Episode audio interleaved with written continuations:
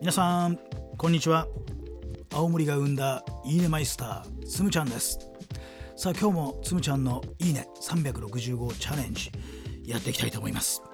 さあ今日はですね、えー、高間さんをご紹介したいと思います。ね高間さん。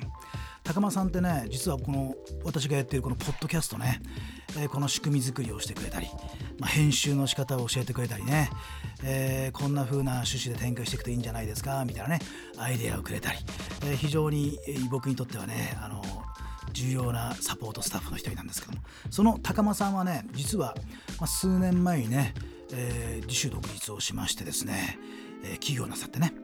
で今はですね社内ラジオというねそういうことを今展開してるわけ。社内ラジオ企業内ラジオね。何それみたいな感じでしょ？ね。あの社内法ってあるでしょ？社内法。ね。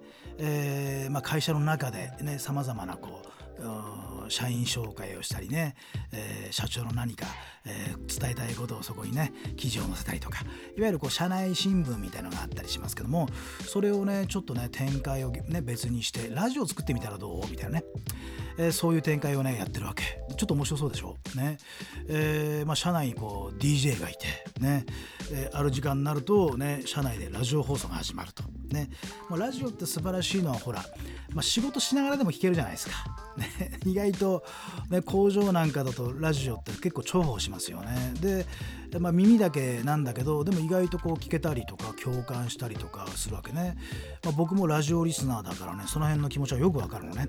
なんかすごくこう実はコミュニケーションツールとして優秀なんじゃないかなということ。で、えー、彼はそのアイデアを持ってね起業して。で今どうなの？って聞いたらめちゃめちゃニーズがあるって言ってました。すごく忙しくてねもう体がねもう一つじゃ足りないって言ってましたね。もっともっとやってね展開できたらもっとね仕事量増えるんだけど。まあ今はねどうしてもこのねハンドメイド的なね手作り感のある仕事の仕方をしてるからね飛躍的にはこう伸びないねそこにちょっとジレンマを抱えてるのかもしれないけど非常に面白いチャレンジをしていてでなんか時代のね流れに乗ってるんじゃないかなと思いますね。